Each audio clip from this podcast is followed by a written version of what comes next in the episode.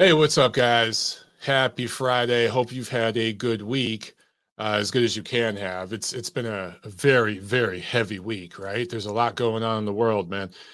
As you see, I'm wearing glasses. Yes, um, my eyes are very tired. Okay, so you guys can make fun of me and call me a nerd, or four eyes, or whatever, but um, my face has been buried in the computer all day. My eyes are tired, so I'm wearing my computer glasses. I don't care go ahead and make fun of me.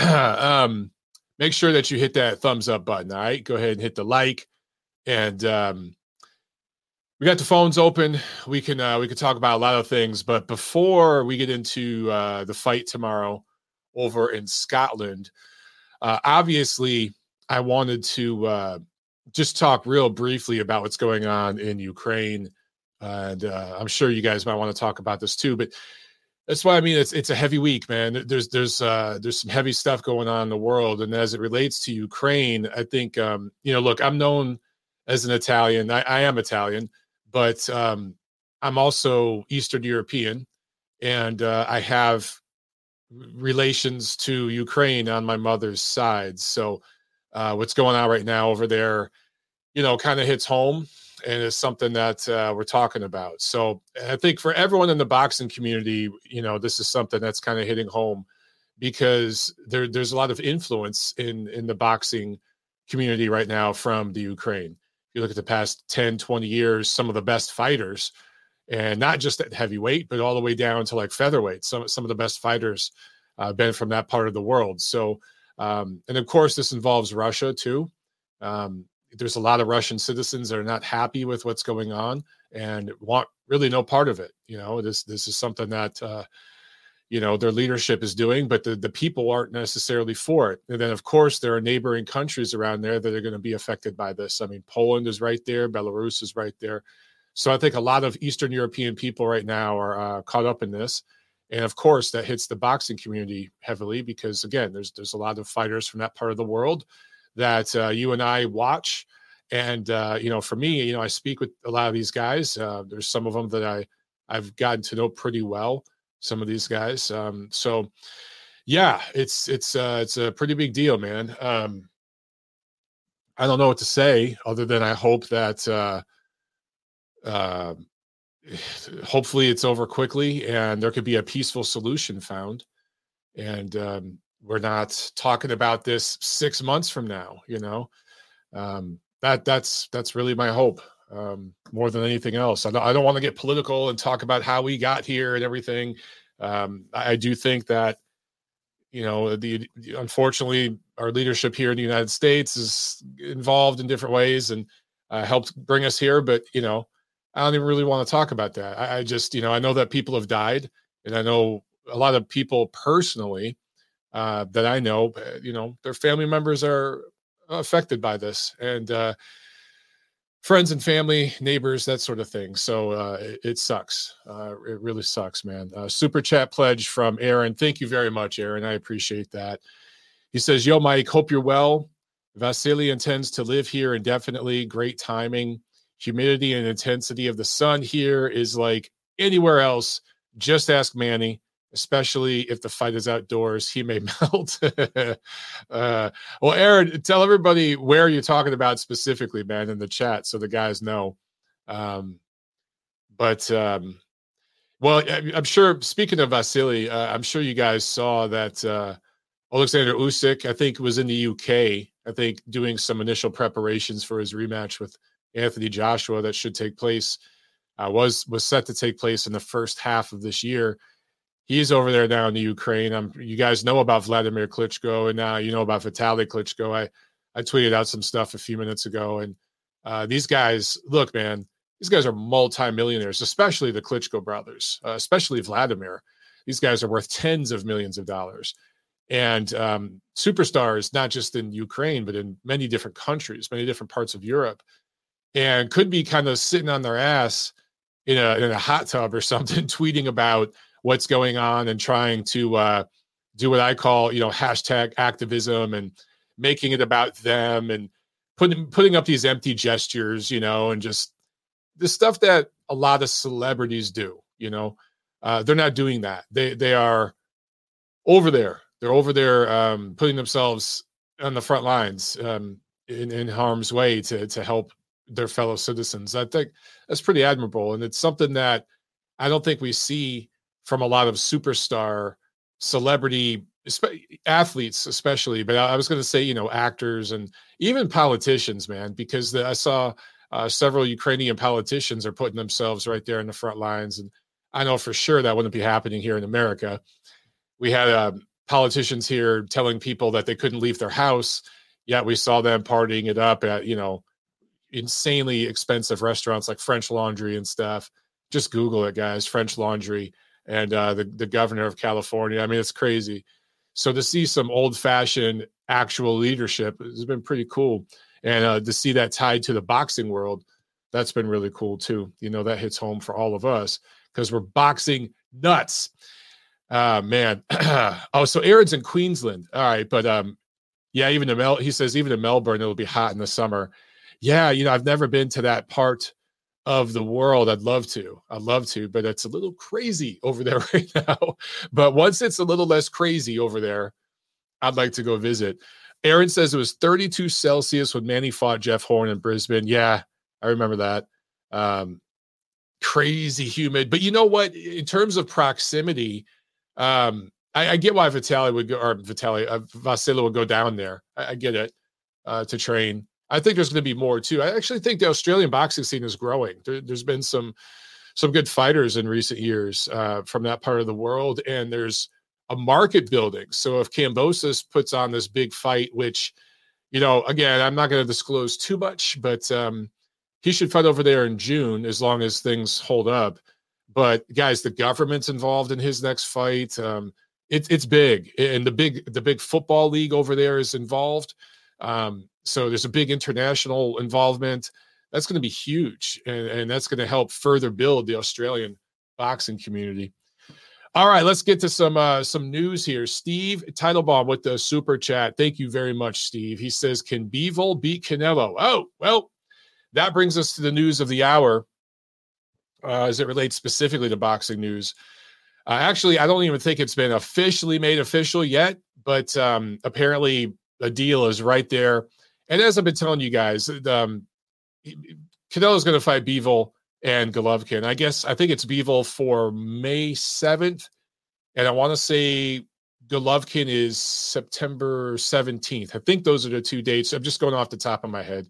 I could be wrong, but right around there, right around there. Um, uh, can Bivol be? I mean, yeah, of course he can, but would I favor him to? at this point, no. I, I think Bivol has plateaued in recent years. Now, again, maybe he's just playing possum and fighting down to the level of his opposition. We've seen Bivol fight very, very well, but he has somewhat plateaued. And I think that Canelo has found a way. Uh, he's really found his groove anyway, find fighting taller fighters.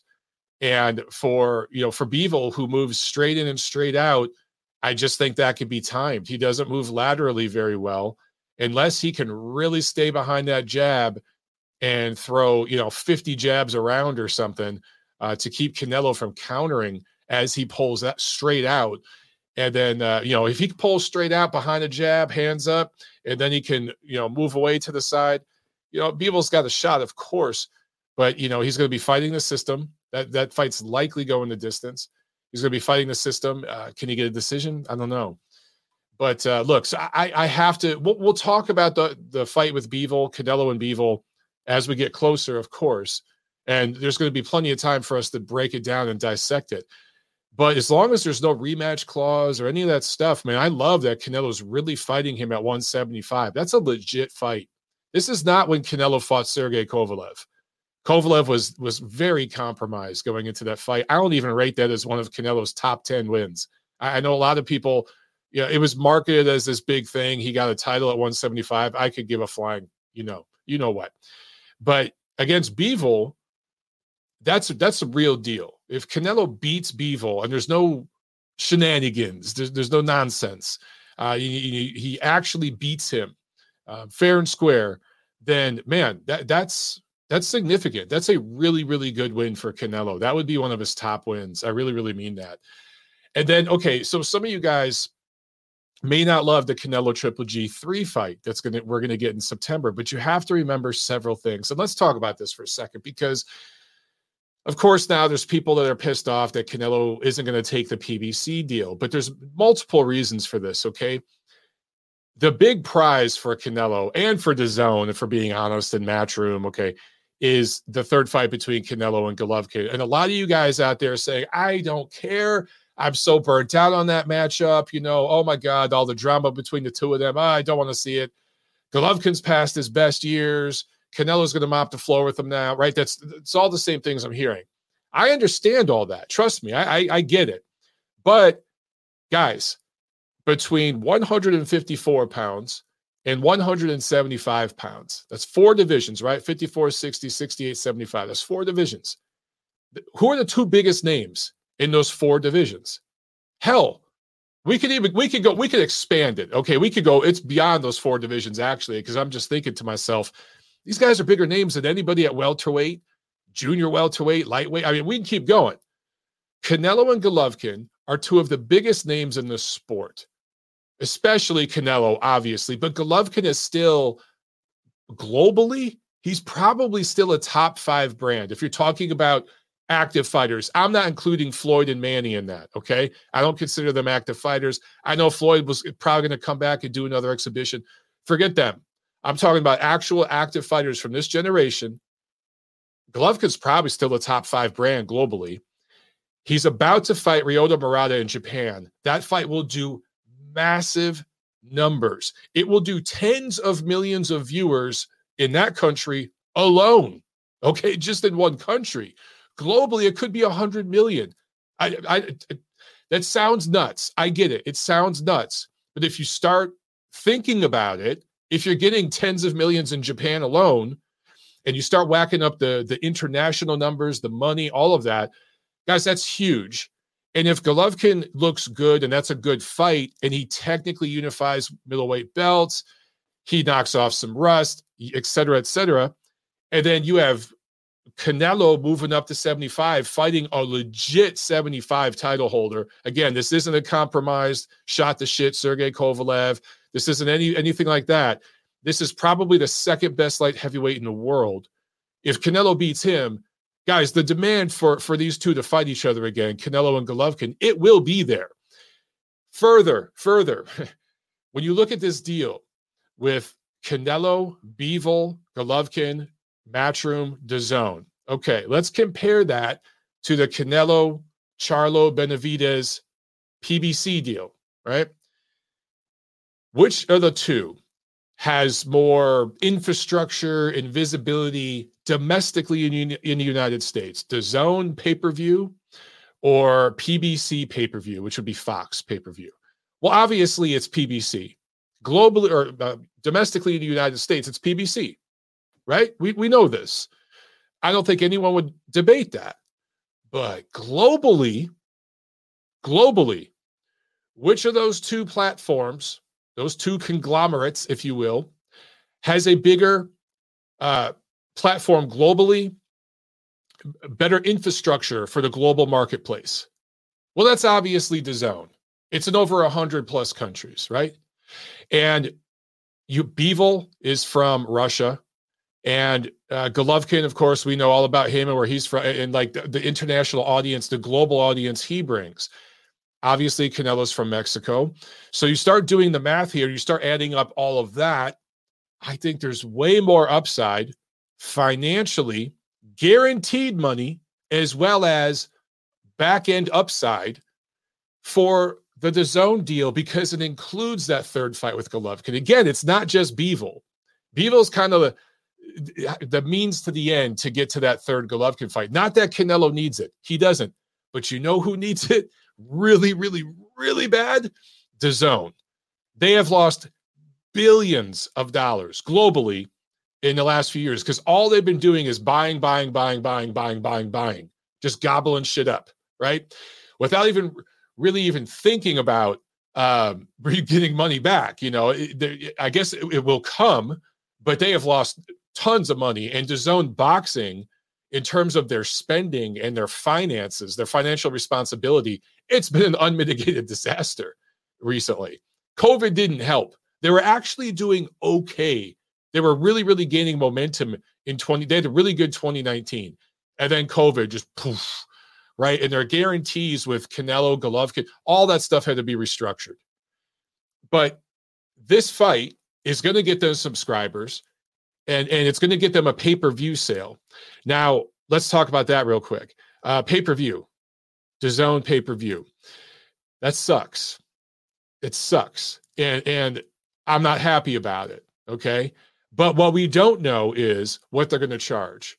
What I would what I would like to see DAZN do, and, I, look, if they're throwing out the amount of money that they're throwing out, if it, it's going to cost them over a hundred million dollars to do these two fights, most of it is the Canelo Golovkin fight, right? They're going to have to go pay per view. If you just look at the finances, the, guys, this isn't this isn't Gervonta Davis fighting Isaac Cruz, and they're charging eighty dollars for that. That fight should never have been on pay per view. There's zero justification. And there's plenty more that I could talk about, right? That should have never been on pay per view. But Canelo Golovkin, the casual fan, the casual audience will be involved. The mainstream sports media will be involved in that fight. And the global audience for that is going to be massive. So I understand why that's pay per view. Now, if Golovkin Murata was pay per view here in America, I'd be shitting down DAZN's throat right now but it's not. Anyway, here's what I want to see DAZN do. For annual subscribers that pay the hundred bucks, that have been loyal to DAZN that have paid hundred dollars in 2020 when they didn't get shit for that hundred dollars, right? The the people that have remained annual subscribers to DAZN you should get a break on the pay per view. If the pay per view is 60 bucks and you're a subscriber, you should get it for 30 or 40 bucks. You should get a break. If subscribers have to pay the same amount that non subscribers have to pay, well, what's the point of being a subscriber? And I, am putting it on the record right now. I will cancel my subscription instantly if they do that. And I'll put it on the record. I will screenshot it and I will tweet it out. If DAZN charges me, a guy who has been a subscriber, an annual subscriber since they launched, if they charge me the same amount of money they're charging non subscribers, I will cancel my account. I will screenshot it out and I will tag the entire DAZN staff on those tweets. I'm putting it on record right here. You guys can hold me to it. I'm hoping DAZN is smarter than that and they provide an incentive for people to subscribe to their platform because paying $100 a year compared to the almost $1,000 a year you have to pay uh, to be a fan of other platforms, uh, it's still a great deal. It's a great deal. But if this pay per view is $80, if I got to pay $100 and then I got to pay $80 for Canelo Bivol and $80 for Canelo Golovkin 3, that's insane, man. That's crazy. Now, if you're a non subscriber, hey, I, I can't hate on that price. You, you guys are out there paying for, you, you're paying $80 again for Gervonta Davis and Isaac Cruz. So you're going to get Canelo Alvarez, the undisputed super middleweight champion, fighting the number two light heavyweight in the world, Dimitri Bivol.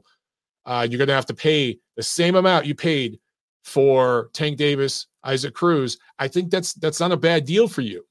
But if you're a subscriber to DAZN, you shouldn't have to pay that. And by the way, even for non-subscribers, if I'm DAZN, I'm not charging eighty dollars. I'm charging maybe sixty. I'm, I'm somehow finding a way to keep an edge against ESPN's pay per views, Fox's and Showtime's pay per views, because they, they want to charge 75, 80 bucks. Okay, we're going to charge 60. If you're a subscriber, 40. That is how DAZN could keep an edge. And, you know, yeah, you went back on your promise that pay per view is done, you know, because that was a stupid thing to say, especially at that time when your books weren't quite matching up. Uh, so that was bad marketing on their, their part. But if you still got the fights, people will show up if you price things accordingly. Boxing fans support boxing when it's a value for them. So I'm hoping DAZN listens to guys like me uh, and guys like you all watching this, because if they do, then I think they'll have a, a, a successful run with these fights, and they they need it. They had a really really rough 2020 and 2021. They could use this one. They really really could. Super chat pledge from Sam. Thank you so much, Sam. He says ESPN Plus charges full pay per view to members. Um, I don't know about that. I want to say they've done UFC pay per views that were a discount and boxing pay per views that were a discount, right? Or I know that they they had a deal where like you had to pay the full price, but you got an annual subscription to ESPN Plus or something that went along with your pay per view purchase. Correct me if I'm uh, wrong, guys, but I thought ESPN did something like that at least once. It may maybe I'm forgetting. Maybe I'm forgetting, but I swear they had some kind of deal where if you buy this pay per view, you get an annual subscription to ESPN Plus along with it. So it kind of paid for itself. Things like that are smart. And as we move off of TV, off of cable and network TV, and media is uh, the people that are saying, oh man, I don't want to fight on an app or I don't want my show or my movie on an app. Well, you're dumb because that's where the media is going. It, it's going to streaming. If you, Fox and ESPN and even like Showtime, HBO, they're a freaking dinosaur, man. 20, 30 years from now, it, they'll they'll feel like the way AM radio feels to us, our generation, right? Our parents and grandparents still watch the nightly news in their local community, right? What what do we do? We pick up our phone. Do, do, do, oh, I got the weather right here. You know, my mom watches the news at night. I'm like, Mom, what the fuck? I want to know, is it going to rain tomorrow? I'm like, Mom, just pick up your phone. There's an app. It'll tell you right now, by the hour, by the minute, how much precipitation you're going to get. Who cares about the local news, right? So it's a generational thing. As media gets off of TV and goes on to streaming and goes on to applications, the people who have built in that infrastructure and they've built in um, a base, a customer base, and, uh, and a way to market to them, you know, to get them to be loyal and subscribe. That's where it's going to be at. That's where it's going to be at. All right. Uh, you know what? I wanted to share a poll with you guys. I'm, I'm kind of going to be random and skip around today, but because um, I, I find this to be interesting. Uh, we so April is going to be stacked, particularly mid to late April is going to be pretty stacked. The schedule, and I tweeted about that. I, you know, one of my world famous polls. uh, I said, which fight are you looking forward to the most? And I got Spence Ugas, which is April 16, Fury versus White, which is 423, and then Taylor Serrano, Stevenson Valdez, that are both April 30th. And it's actually closer than I thought. I thought maybe one of these would like run away with it.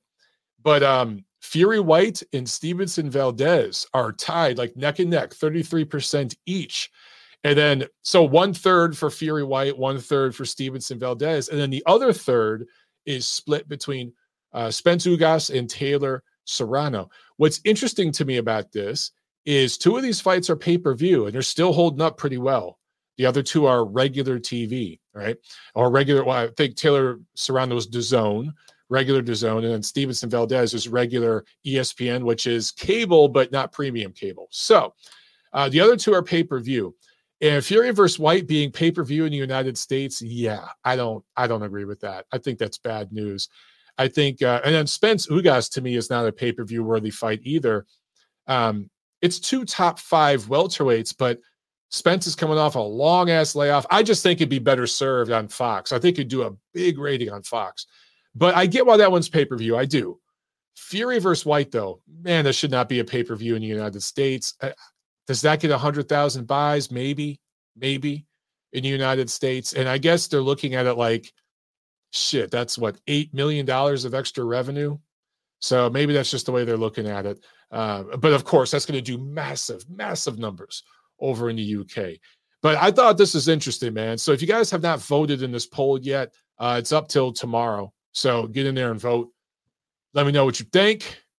But also wanted to um, show you guys this. Well, I'm sharing my screen here, as I love to do now.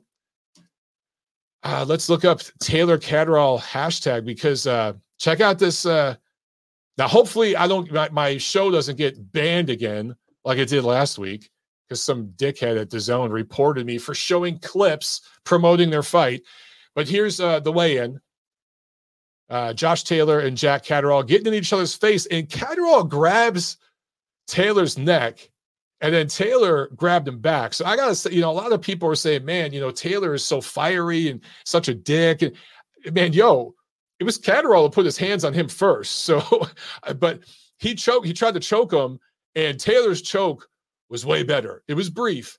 I'm gonna see if I could find a picture of it because um I, I tweeted it out. I just got to find it, but uh oh man, oh here we here we go. I found it.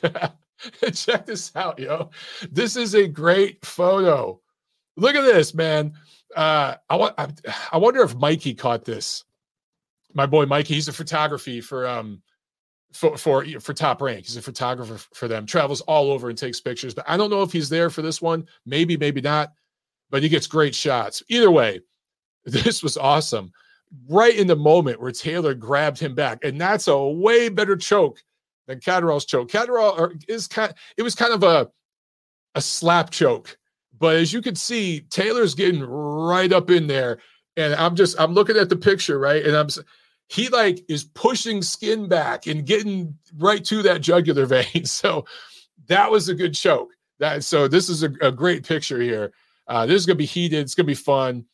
A lot of people saying that Taylor just mops the floor and dominates. I actually think this is going to be competitive uh, for a little while because um, Catterall's got some craft to him and he hasn't lost. So, so I just think those kinds of things matter. And but I do expect also Taylor hasn't been active. You know, all those things matter. It, it is tough for him to make 140. It's getting harder and harder for him to make 140. But I still think in the second half of the fight, middle mid rounds to late rounds, um, Taylor takes over, and we could see a late stoppage in this fight um, or wide decision. But uh, I had to show you guys that because holy shit, that's just hilarious, man.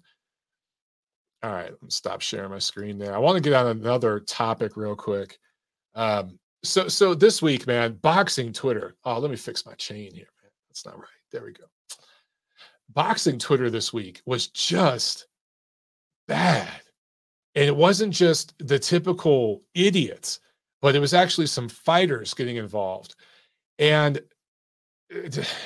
Andre Ward was asked, and I'm not even going to pull up his tweet and show all that, but he was asked, um, you know, which fights d- did you not get to do that you regret? You know, is there any fights that fell through that you, you know, again, I'm paraphrasing here, but, and he brought up several fights. He brought up Anthony Joshua, which is hilarious because he said he wanted to do one heavyweight fight. Yeah, Andre Ward isn't going to fight Anthony Joshua. That's that's insane. But um, he brought up Gennady Golovkin, and he said that uh, you know that we made that offer and Golovkin rejected it in five minutes. Guys, that is absolutely false.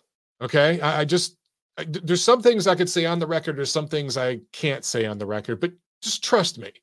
That is an absolute lie from Andre Ward. And I don't know why he had to do that.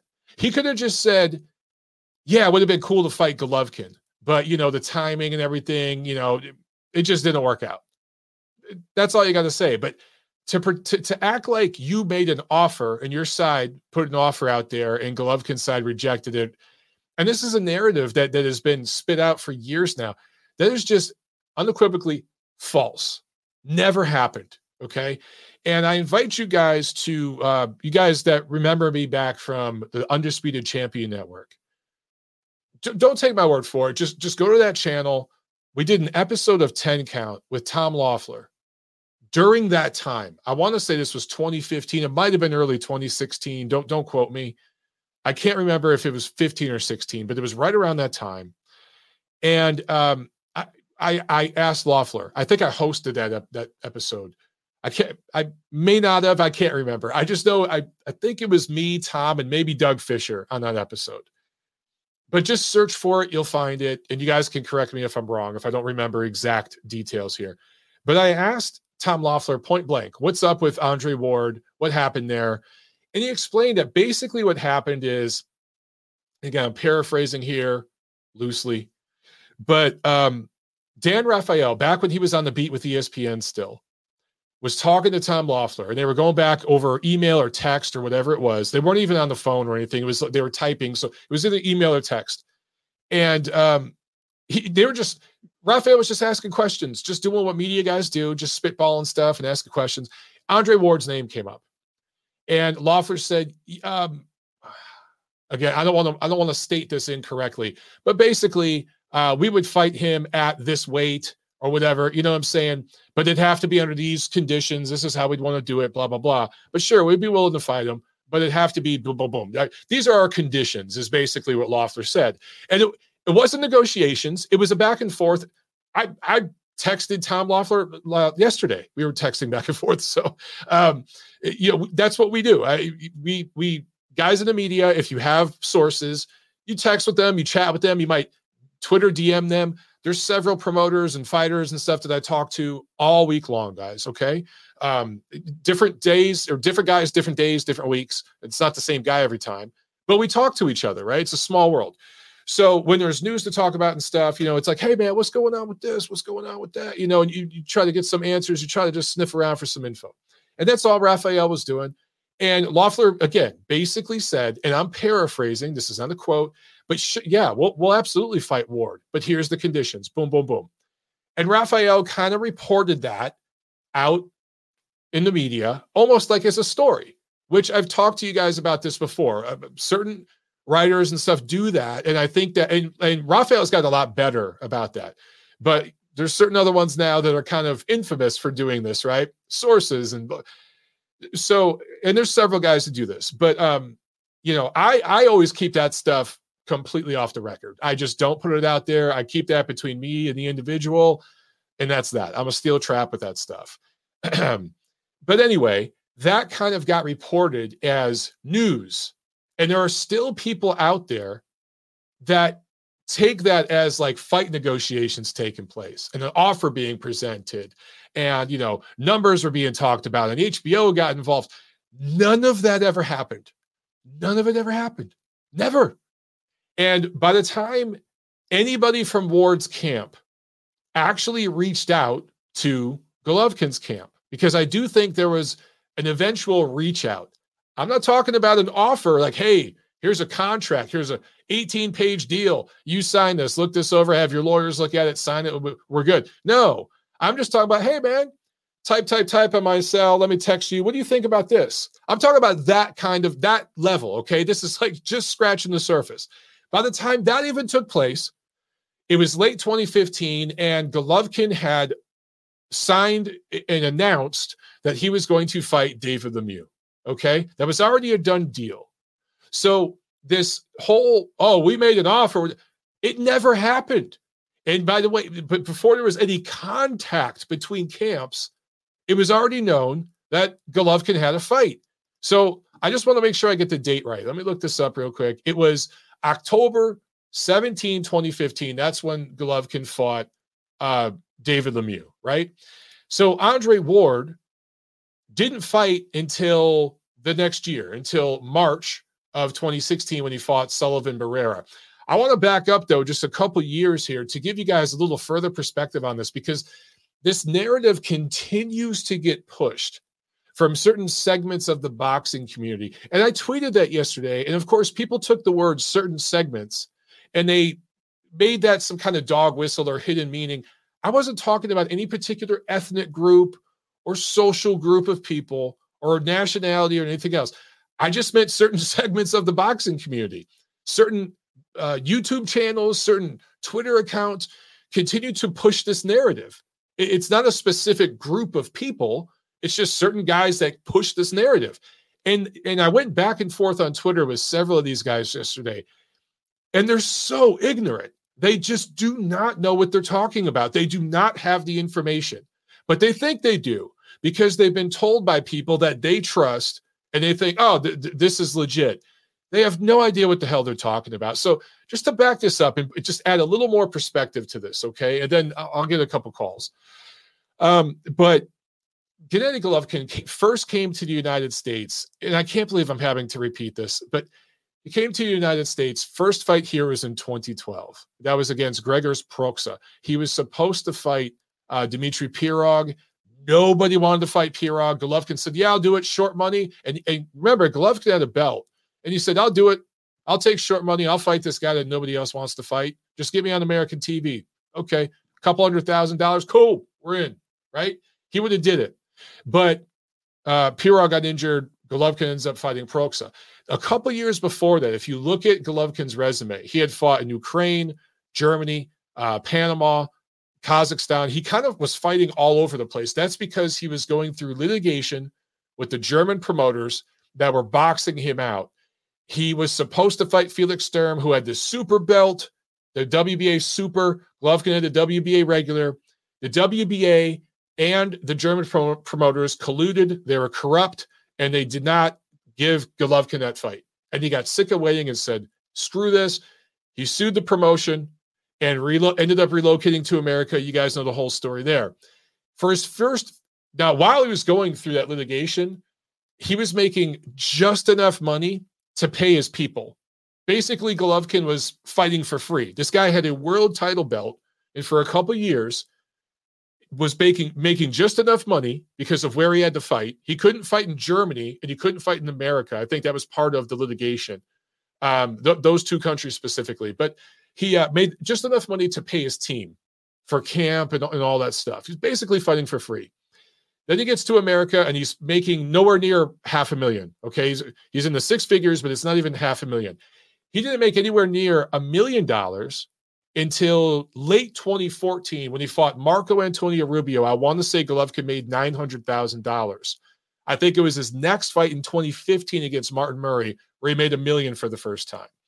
I just I bring all this up because I want you guys to understand this is when Golovkin was fighting three, four times a year, building up his brand, okay, and becoming a name. It really wasn't until 2015 where Golovkin was really starting to be seen as a top guy, and he ended up unifying belts. Right, he got a mandatory position with the Rubio fight, late 2014, uh, with the WBC. And Canelo ended up winning that belt off of Cotto. Canelo won a no part of a prime Golovkin. This is when Canelo was still with Golden Boy. They wanted none of that. Oscar and the whole crew, Eric Gomez, were like, he's all wrong for us, baby. No, we're staying away. They dumped that BC belt. Remember all that? And then so Golovkin ends up unifying belts in 2015, really becomes a name and becomes a guy seen as the top middleweight in the sport.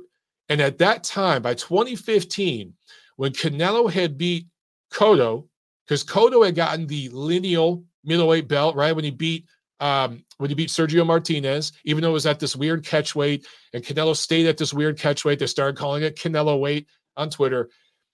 Everyone looked at it and said, dude, I want Golovkin, I want Canelo in the ring. That's the fight. And the fans started really, really buzzing for that fight. It took two years to get it to finally happen but it started in 2015, okay?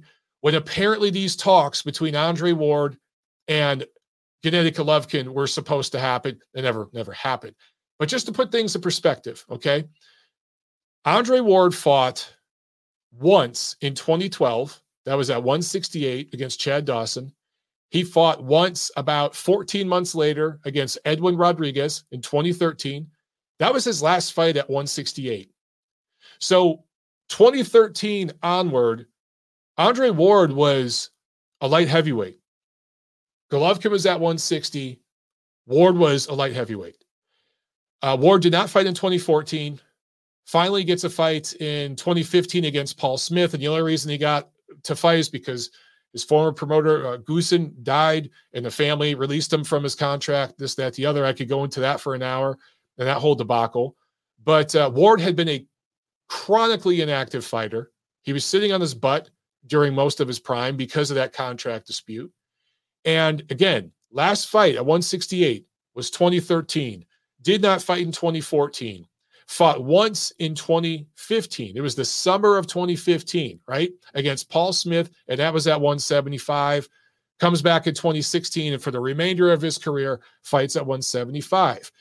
Google Guys, just go out there and Google. There are plenty of interviews where Andre Ward says, I can't make 168. I'm not going back down. That would be hard for me to make 168. So unless people are expecting Gennady Golovkin to move from 160 to 175 to fight Andre Ward, by the time that fight would have been had any relevance at all, right? It, it couldn't have happened because Ward was not going to move down to 68. Golovkin didn't want to move up to 68 because he wanted to fight with Canelo at 60 because the fight with Canelo was way bigger, way more substantial than the fight against Andre Ward. One final note on this, okay? So I could just put this on the record because I am sick and tired of this narrative being spun. And people just do not have the facts and information. Um, God damn it. Now I just fucked my head up because I, I was, what was I going to say?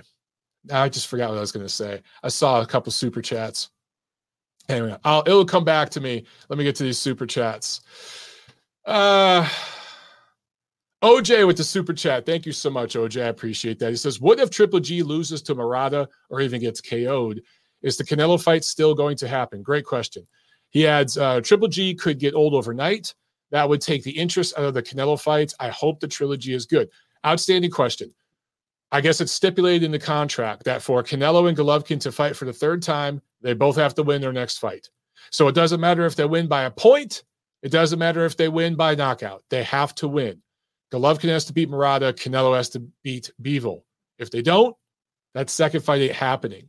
What's smart about that is DAZN's not on the hook. Both men have to do their part. And if they don't, then DAZN's not on the hook for that massive payday in September. So DAZN's finally starting to get a little smarter about these things. It's it's taken them a while. It has taken them a while. Deed with the super chat. Thank you so much, Deed. He says, Do you think Josh Taylor will make it to 154?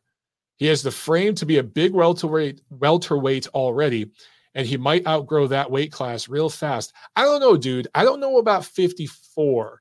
And here's why I say that Josh Taylor's in his 30s. I want to make sure I get the right age. Uh, he's got to be 31. Yeah, he's 31. 31 years old. So, so look, if he was 25 and built this way, yes. But at 31, if he's still able to make 140, then that means I really, really feel he could be making 147 in his mid 30s. I think it's very, very possible he does do maybe a couple fights at 154 if he fights on past like 35 years of age or something. If he gets into his late 30s, sure. But I don't think he's going to need to be at 54 anytime soon. I mean, he just made 140. He looks gaunt. His his face looks sunken in when he makes 140, but he makes it, right? So at 31, if he's making that weight, then that tells me at 32, 33, 34, he's going to make 47 okay. Now, again, if he fights on past that, yeah, maybe he goes to 54 and he'll be competitive, but he's going to really, really lack power and explosiveness in that division. It, he, it's going to be a struggle for him at welterweight, honestly. He's he's mean and he's got that that dog in him and everything, but he's he doesn't have that one punch KO power and explosiveness and that might cost him at 47. It would cost him dearly at 154. But he does have skills, so he'll definitely compete. That is for sure. All right, man. Now, what I wanted to make one other point about this Ward and Golovkin thing, and I just freaking forgot, man. it just drives me nuts that people go with this narrative when there's just zero truth to it. Um, but again, I do think it's worth noting that you know another thing I saw on Twitter this week people saying, well, Canelo moved up and he's fought the guys at 68 and he's, and, you know, Golovkin's never moved up. He's a chump because he stayed at 160 his whole career. And I answered this one kid, I'm like, well, then is Marvin Hagler a chump? Because Marvin Hagler fought at 160 for his whole career. He never moved up. There's a million fighters I can point to that stayed in one division for their entire career. And what's what's wrong with that? Um, it, you know, Canelo did move up and fight at 68, but did he fight anybody in the same stratosphere as Andre Ward? No. None of these guys, it's a 168 right now, are anywhere, or you know, half as good as Andre Ward or Joe Calzaghe or even Carl Froch or Mikkel Kessler. They're not. None of them are. So yeah, Canelo did move up and fight them, but guys, look at who we fought and put it in perspective. Trying to compare, you know, Golovkin moving from 60 to 75 to fight Ward, or maybe 172 or something, because Ward wouldn't didn't want to go back down to 68. Comparing that to Canelo fighting Callum Smith and Avni Yildirim and stuff, guys, pump the brakes. Uh, then that being said, I give Canelo tremendous credit, but much different career, and Canelo's younger, doing this at a younger age. than Canelo, or I'm sorry, Golovkin would have been uh, moving up. So I, I just, you know, two different things, man. Two very, very different things. Earl Garcia says brain fart. It happens. Yeah, man. Tell you guys, I mean, it, it's been a heavy, heavy week, and I'm just kind of worn out just from all the drama going on. You know, talking to everybody about what's going on overseas. Because uh, again, for those of you just getting on uh, on the chat, I mean, you know, this this affects this hits home with my family, on my mother's side of the family, and it hits home in the boxing community and uh, several people that I know from that part of the world in the boxing community that I talk to regularly, people that I used to train with back out in LA and stuff, uh, been affected by this. Uh, someone I used to train with had uh, family members that were uh, uh, captured. I guess I, I, don't know what other word you could use. They were they were captured. Uh, apparently they they got away and they escaped. But I mean, there's some crazy shit going on right now, man, over there. So, um, all right, let's let's take a few phone calls. All right, I think this is Thad here. Thad, what's going on, my man? Yeah, Thad to the rescue. I think I fill in some blanks for you with the, the whole Golovkin and Ward. Yeah, yeah, help me out, uh, man. My brain that, just died here. before before that, though, no politics, but I got to say my prayers and my thoughts and actions are with the Klitschko brothers, Usyk, Postol, Lomachenko, all the uh, Ukrainian people I'm with you. Believe me, I'm blood, and uh, and you, and you're showing the world what what true warriors are. So uh, let's get back to boxing. This is the uh, this is cathartic today, and my favorite topic is Ward Golovkin because overall over these years this has been a pain point, and I think what you're missing is when uh, Golovkin he was trying to get the Floyd fight at 154. He actually yeah. challenged Floyd at 54 for Floyd's two belts. Floyd had two belts at that weight, the WBC and WBA, after he beat Canelo and Cotto. So Floyd said, "No, you got to fight Andre Ward first. You got to move to 175." That's where all that hubbub, hubbub came from. You know what, Thad? But, but you Golovkin just said, uh you just reminded me of what the hell I was thinking of. I was going to talk about the yeah, the yeah. fifth. We'll fight anybody between 54 and 68 thing right. that the haters bring up. So if you could allude to that, because they said that once. Yeah. I think it was Abel Sanchez said it and it was like in 2012 when Golovkin was trying to establish right. himself. So that's what I was trying to yeah. think of before. You just jolted my brain back to life. Thank you, sir. It's all it took. And and and Carl Froch was the fight that they wanted at 68. And yes. that's when Abel made that comment. Yeah. So and then Ward, he hadn't fought in uh, 14 and 15, so he used that clout upon his moving up to 75 to say, yeah, I'd fight Golovkin. He basically stole the guy's thunder uh, because nobody really gave Ward a thought. It was a promotional was thing with HBO. And yes. A hundred percent. Yes. A hundred percent. And, and a couple reporters came and, and, um, barnstormed Golovkin when he was promoting the fight for Lemieux.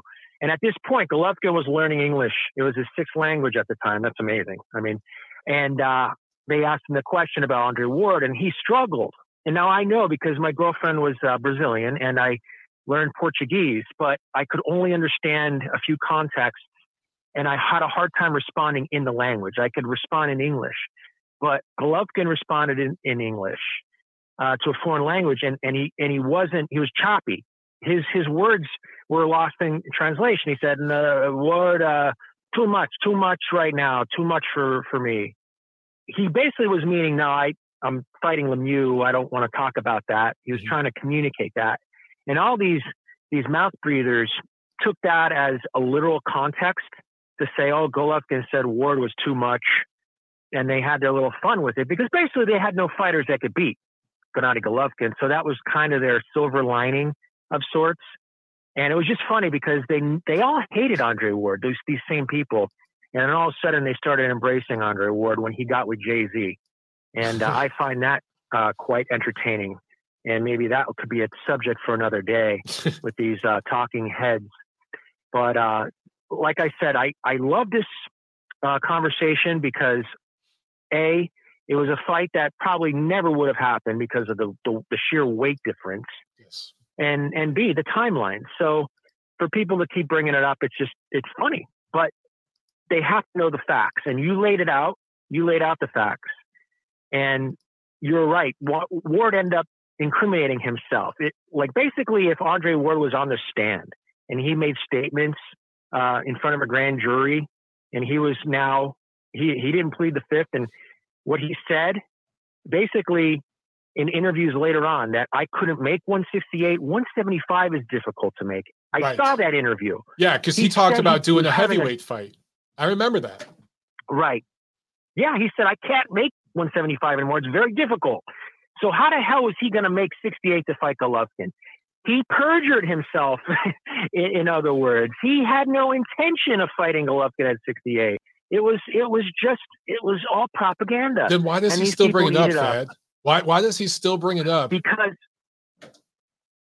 because his okay, Andre Ward is a narcissistic sociopath. I know those are strong words, but mentally, this guy from his childhood growing up, I know he had he was a from a multi-race family. His father was white, his mother was black. That was very difficult in Oakland.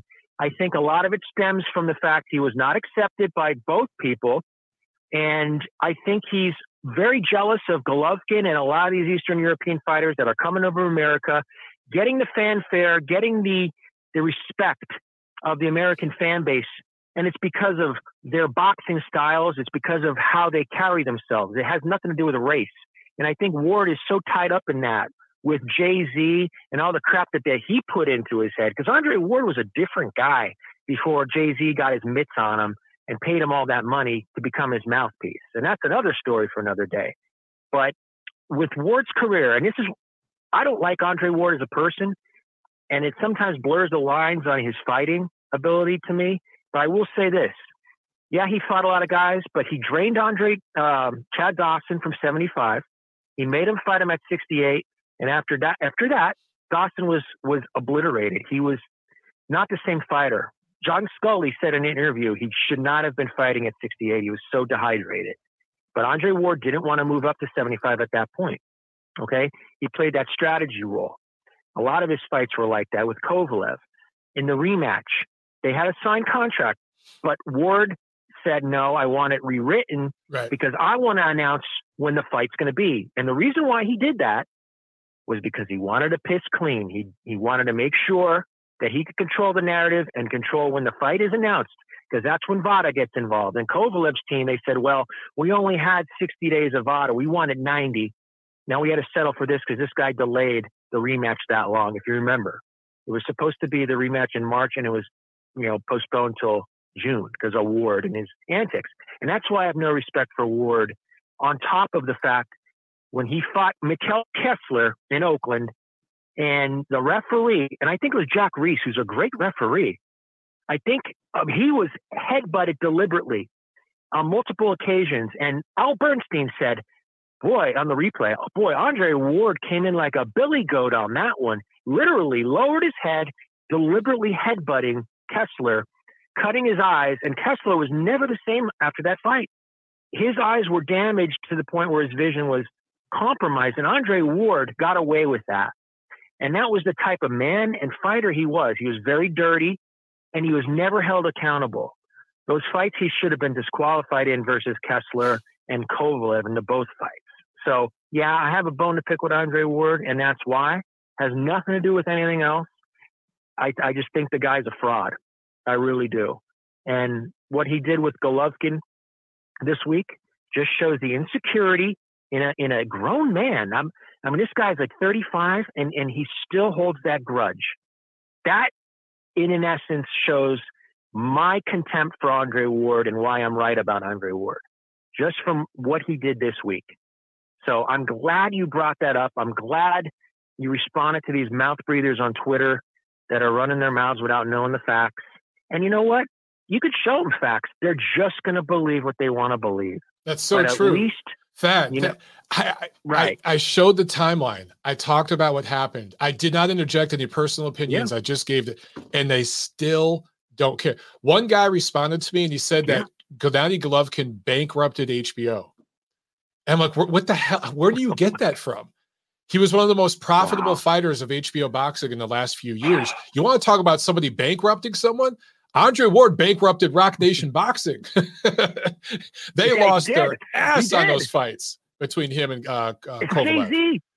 He, he paid him five million dollars and got his. I mean, he, he lost it all on on him and and Golovkin the only guy versus, they made money on uh, was Cotto.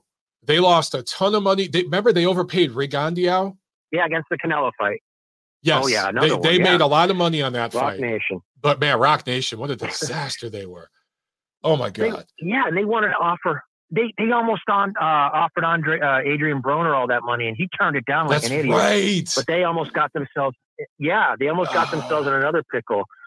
Broner, Broner, figure. And- man, and- and Broner taking that money. Oh my god, he turned, he did, he Oh, turned it down. What, what a financial, what a financial disaster! And let it be known that HBO's last pay per view fight was Golovkin versus Canelo two, and it did over a million buys. And and people want to say that he bankrupted HBO. It was insane. That, you know, that's just uh, fantasy. It's fantasy. But uh, these people, I'm just I, whatever we say is not going to. It's not going to resonate in their minds. They have their mindset. They are Yeah. narcissists, malignant narcissists, like it was pointed out by um, a lady friend of mine who's in this uh, psychology business. That's what they are, and and there's no cure for it. And unfortunately, these are what the people want to believe. But at least, you know, boxing scribes can put it out there. It'd be a great article in Ring Magazine, you know, Yeah. just so it's on hard copy. But Ward, yeah, what, Ward is he's a he's a dreamer. This guy is in a fantasy world, and it has a lot to do with ego.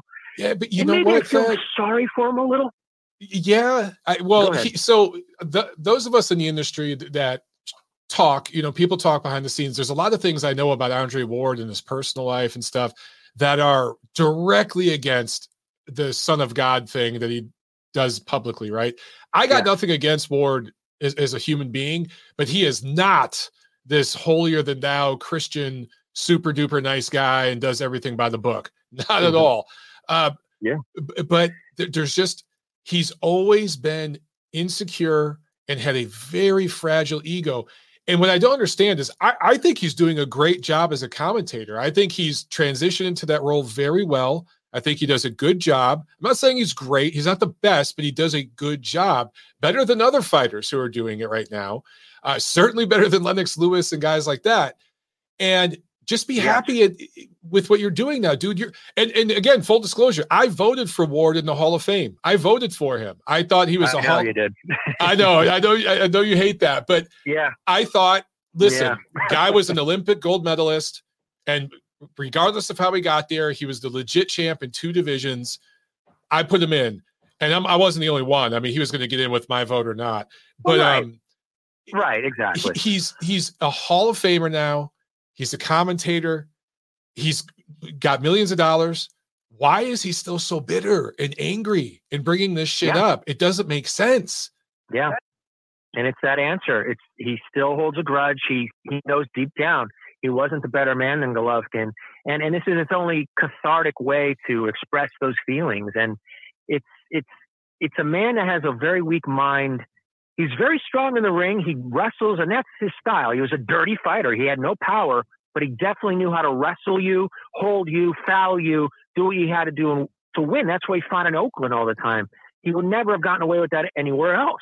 And I think that holds that that holds in his mind that he wasn't the better man and he has to overcompensate. Mm. So um, you know, it, it it just goes to show that Andre Ward, he has a job in, in commentating and you know he does a good job. He's very articulate. You know, he can think quickly. And that's something Lennox Lewis doesn't do. He stutters, he's he's a mumbler.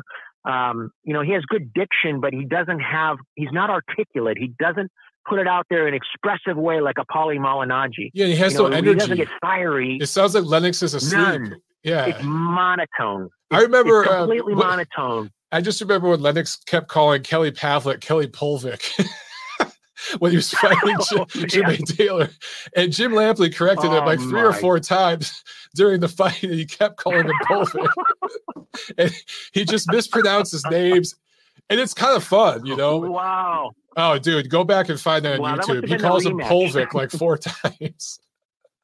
I was at the fight in Atlantic City, Oh, the first cool. one. That was a cla- all-time classic. I didn't see the replay. I don't think. I did Okay. not. It must have been the rematch that that that Lennox was on because I don't remember seeing him at that fight. I think it was someone else maybe calling him. Maybe No, he Roy was Jones. he was on the call in the first one time. too. because he goes, uh, I think he, okay. he got it right at one point because he said, you know, Pavlik is a tough cookie from Youngstown. I remember that, but he kept calling him Polvik earlier on. It was oh hilarious. my goodness! Uh, good shit. Oh man, I tell yeah, that was a, a story for another day, but it was really nice talking to you, Mike. Uh, look forward to hearing what everyone else has to say. I know we won't right, get man. another chance like this, but uh, yeah, great stuff. Thank you. All right, brother. Have a good weekend, man. You too. Yeah, Kelly Pavlik. I'll never forget that. Uh, Carlos says no one better than George Foreman as a commentator. I I love Big George, and he was great. He was great, and he was a guy that would put professionalism aside sometimes and just say it what needed to be said. And that's one thing I loved about George. Uh, what fight was it where he would he literally got up, walked away from the table, and was screaming at the ref, "Stop the fucking fight!" I so I don't maybe he didn't swear, but he was screaming, and you could hear him off the mic. You uh, you could hear like uh, you know he you could just tell by the audio that he was several feet away from like Lampley and Merchant, but he was like, "Stop the fight! Stop the fight!" He was screaming. Like I thought, you know, like Big George was too real. And you know, I liked I liked uh, Roy Jones commentary because his, his, little southern expressions, you know, like "what a beard, son," with his little Roy has that little southern accent going, and it's it's just it's charming. You know what I'm saying? Like, and Roy's Roy's a cool guy too in person. Now there's a guy who's as huge as Roy Jones was. When you meet Roy in person, oh my God, is he humble and cool as shit? You never know he was once the baddest man on the planet when you meet him. Uh, Sam A with another super chat. Thank you, Sam. He says Ward made $6 million in his second Kovalev fight, only 6,000 fans, and most of those were comps. I filmed Raheem uh, interview him. Oh, you filmed an interview for Raheem uh, after, and he had acne all over his back, never a big draw.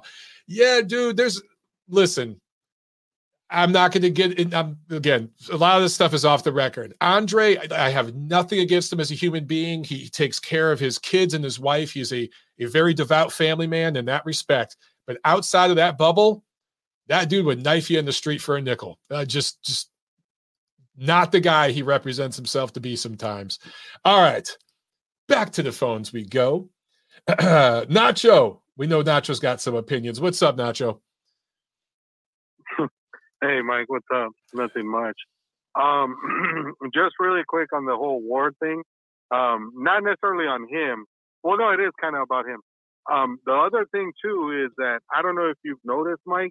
Not only is he really quick to kind of pick on Golovkin and try to make it sound like Golovkin ducked him, he also has this um, habit of really going after uh, Canelo supporters Yes. When they bring up his name and like who he's fighting and like what he's doing in his career, it seems like he can't handle the fact that like people try to bring his name up with Canelo at the same time.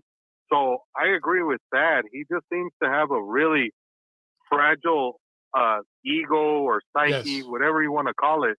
But he's a very fragile dude when it comes to stuff like that. Is it's just really tough to believe because like you said, Mike, the guy is a Hall of Famer. He's a gold medalist. He finished undefeated in his career, and he's going to be a Hall of Famer. I don't understand why he feels so insecure when other people's names are brought up. It's it's pretty it's pretty uh, head scratching to say the least. Um, and then uh, I just kind of wanted to talk really quick about the fight. Um, uh, Josh Taylor, I think he should beat Catterall. Um, you know, I like Catterall. He's a solid guy, but I just think Taylor's a, a couple of notches above him as far as skills and and um, you know boxing ability. So I'd like I like Taylor to win that fight. I'm really curious to see the the Robeisy Ramirez fight. Oh yeah, against yeah. Eric Donovan. I think that kid's getting better every fight I've seen him since he got with uh, Ismael Salas as his trainer. I think he's gotten way better offensively. And I think his style has evolved from that typical Cuban amateur style to a more pro friendly style.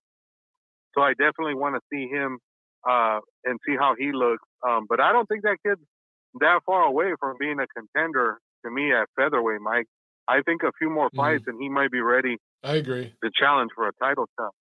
And then uh, with the other card, the Showtime card, um, I mean those those fights are okay. Um, I'm a little disappointed that Roger Gutierrez had to bow out because of COVID.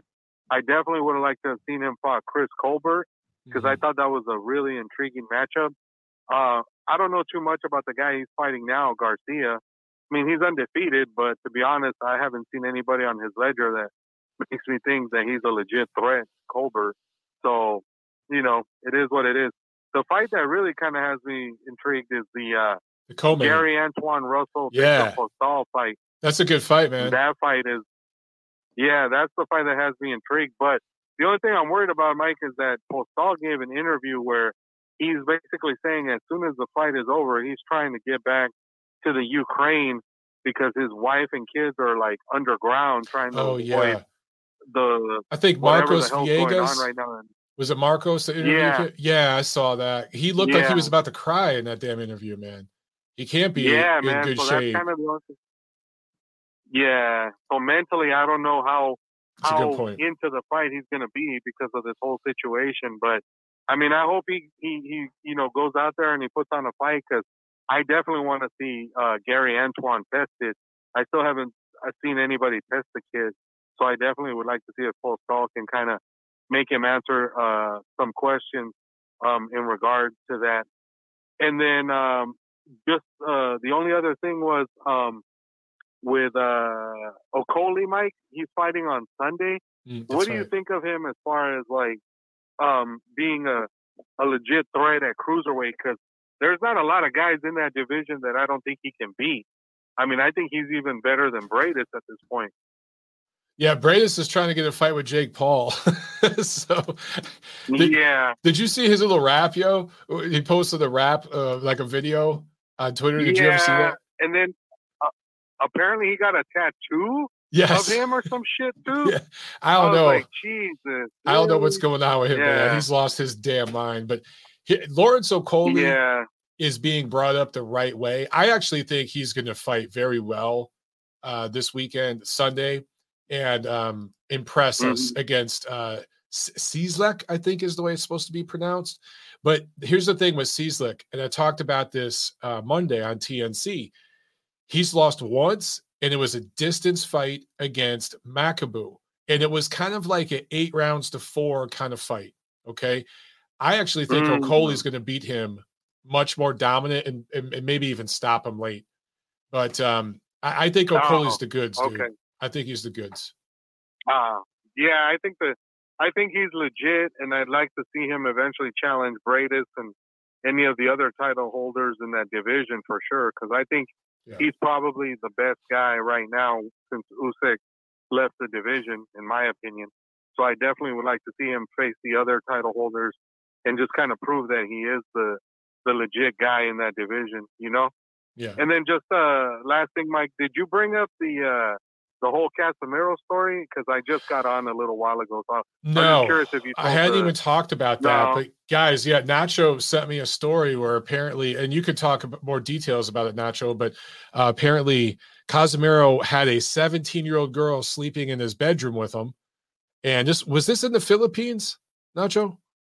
Yeah. Okay. Yeah. It said in the article that the Philippine authorities are the ones that are charging him Really, the only thing I could add, Mike, was like I told you on the other day. They said that Casimero flew out of the Philippines because he knew the charges were coming. Yeah. So he's in the U.S. right now, avoiding that whole situation. So mm. yeah, I was just like, wow, I couldn't believe that it all that that whole story ended up being true. He, but yeah, as famous as he is, he, he's not Manny Pacquiao famous or anything, but he's got a name over there. Dude, find an 18 year old girl there's nothing wrong if you like younger women. Okay. My, my wife's younger than me. it's, it's, nothing wrong with that. But 17, yeah. what are you doing with the 17 year old in your bed, dumbass? But here's the thing, Nacho. Yeah. We'll know if he's guilty or not because if he doesn't go back to the Philippines, that pretty much says it all. If he stays over here, oh yeah, that tell that says it all, yeah. right? Yeah, if he if he sets up shop here and never goes back, then yeah, we'll know that it was yep. legit for sure. Yep, yep. Cool. All right, Mike, that was my call. All right, man. Have a good weekend, brother. All right. You All right. too, man. There he goes. All right, guys. We're gonna take one more call here. We're gonna go over to the UK.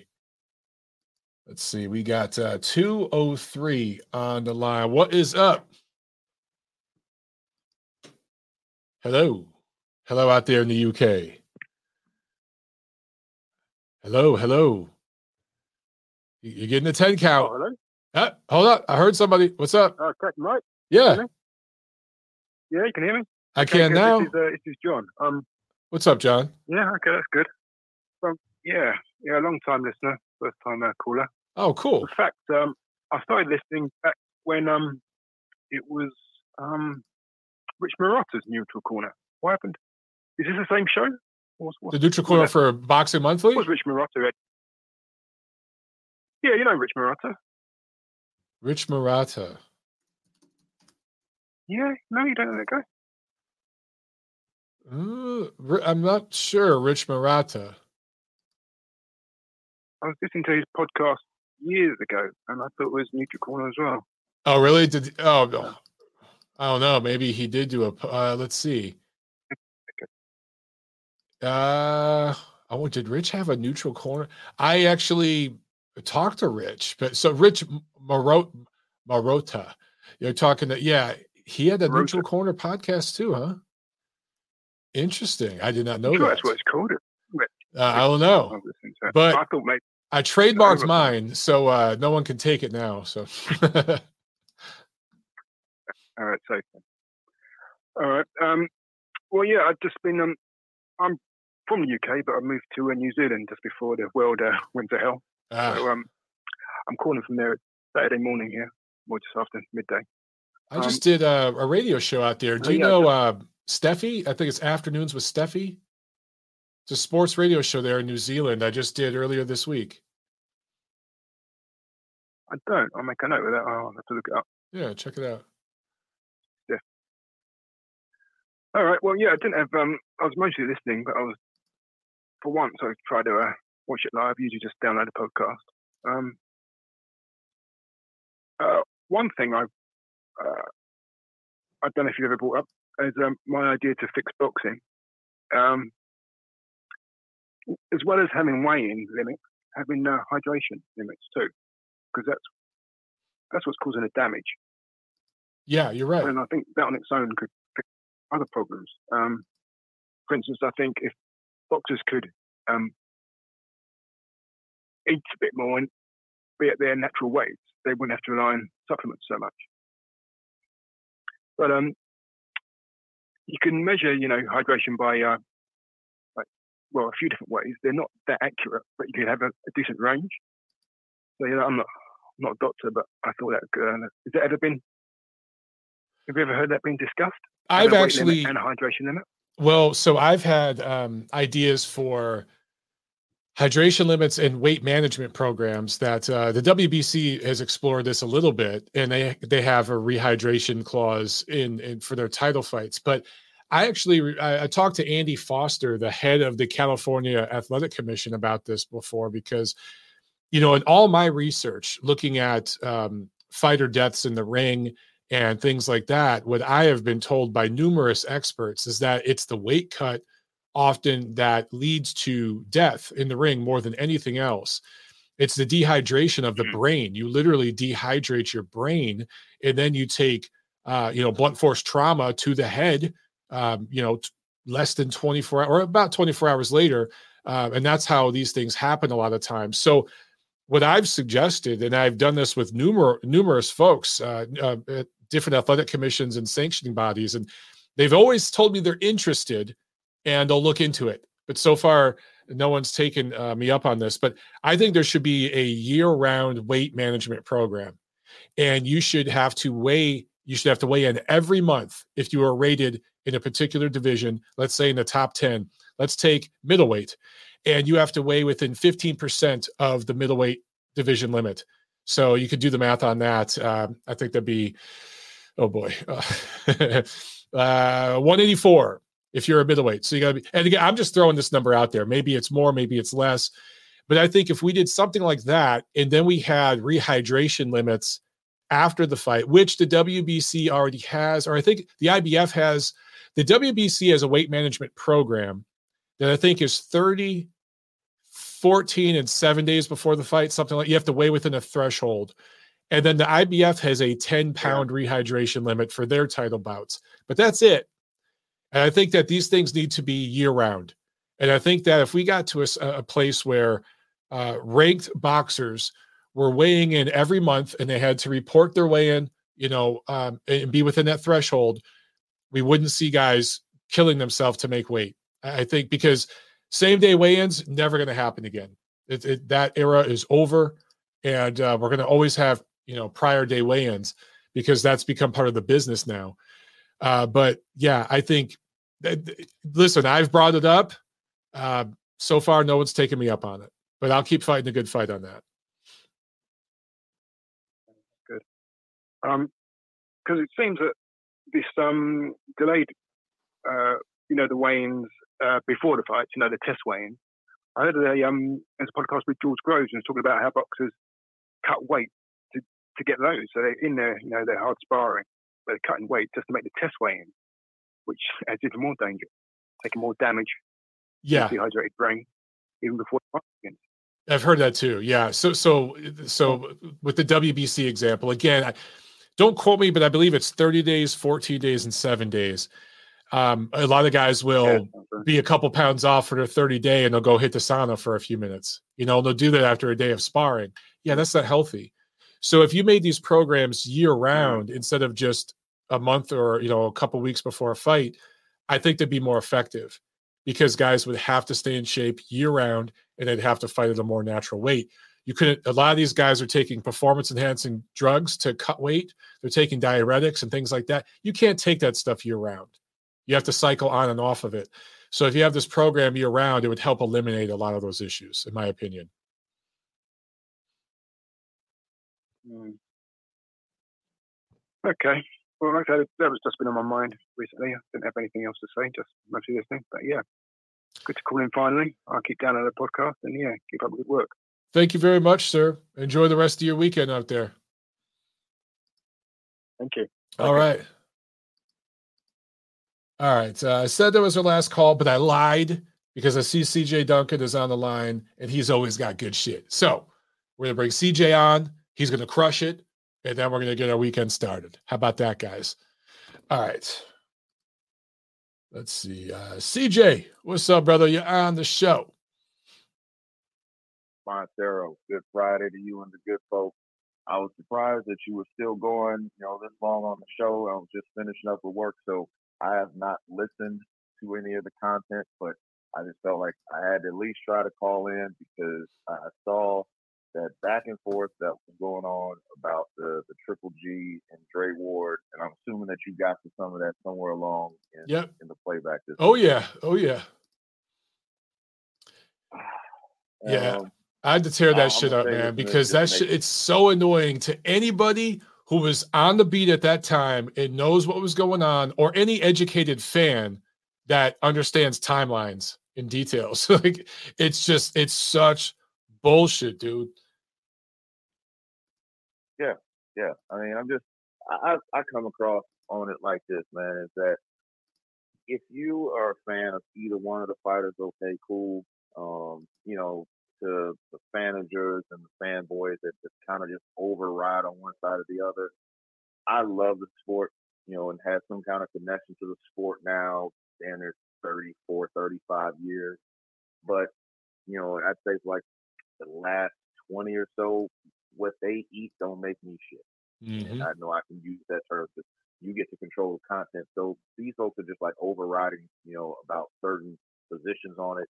And I don't even want to give old buddy no shine even on your show, but the one that you know consistently is, is trying to clickbait people when it's pushing the lines of race. Uh, one thing that I can say about this platform, not only because of being you know an avid listener, but you know at a point in time in a different life, you was even willing to come and chop it up with me on my pod, and then just even in the things that we have back and forth is you let the bullets fly from at every angle. Don't matter if it ain't right, it ain't right and you'll end up doing that. And you also give credit where credit is due when a fighter or a position is, you know, makes sense. These guys that are truly making money off of just angling like that, you know, I know that there's a sucker born every 10 seconds, like the old PT Barnum line, but it just seems like some folks just keep falling for the same trick over and over. I'll give an example about it with uh, well, buddy in particular. Back in September, when Valdez fought Conceição, where I spend my own dollar, which a lot of those guys that are, you know, be on social media tweeting about, you know, riding off for every fighter each position and each uh, color and creed, but they don't put their own dollar up. But I went out to Tucson and saw that fight. And while I was in the line in the bathroom, uh, you know, Latino brother comes up to me and, you know, he just asked me my opinion on, you know, certain fights and everything. And then he was like, Do you uh you follow a buddy? I was like, No, I don't. He's like, Man, it just seems like everything that comes out from him is just about race, man. He's like he's always race based. He's like, you know, thing is, like I like Fighter X, Fighter Y, Fighter Z, and just start giving me a rundown like this. And I didn't ask him for the credit uh, to give a rundown, you know, what brought him into boxing. But for just a random guy in a conversation 90 seconds in to basically say the same thing that we're essentially seeing on this thread that you got here now, you hope that fight fans are smarter than that. And more importantly, just people in general yeah. should be smarter than that. You know, again, you can have your position about what you think one fighter did do or one fighter didn't do. That's why when I sent you that super chat last week about what term is used more often in boxing, at the end of the day, or he ducking. What, last week it was just the end of the day. Now it's he ducking. You yep. know, you just go back and oh, forth. Oh, and I ain't saying y'all because yeah, like the folks that are listening to this pod, you know, they obviously got enough of a left and a right brain. But in general, the boxing fan, some ways, cuts its own nose off fighter's face with this kind of position in the angling, and it's it's one of those moments where it kind of saddens you because you can even probably bet if you let this simmer long enough. We've got those stories going on with the the Ukraine, you know, based, you know, born and bred fighters, like with the Klitschko's, you know, and with Usyk, that decided that their money wasn't worth more than the value of their countries, and they went to go defend on the front line.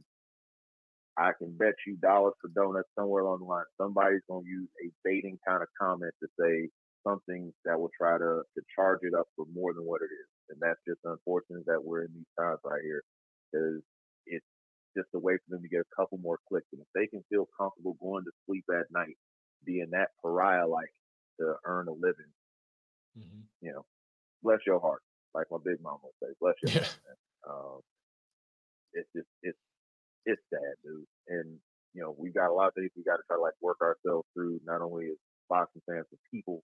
But some of this stuff right here, man, when when it's already been you know documented that both sides were in the wrong of not getting that. We're going back to the G and the war fight, in the wrong of not getting the fight across the finish line. But if anything, ask certain people for their receipts to see if they actually pull them. No, because all they got to do is say that they got receipts, and they know that somebody else is going to take that story and run that that gauntlet for them, yep. and not have to actually have them cover up. And career for career, again, if you're splitting hairs, some people like, might say most of the prime of somebody's career was lost because they kept fighting in lawsuits that they know they weren't going to win, and you know tried to kick a dying man while he was down along the way, and that's taking nothing away from a Hall of Fame career.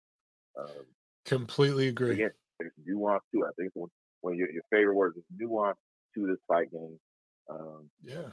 Because some folks just don't end up seeing it that way, and it's unfortunate that we we told those lines. And most importantly, these guys are willing to to call people out of every name possible. When again, I don't think that they are getting a half of a penny cut in half for having that opinion or riding that hard for that particular person. I hope that they ride just that hard for their family and their loved ones as they do for somebody that they walk by them probably wouldn't stop giving them an autograph because they think they can make money off of. yeah, it's a great point, man.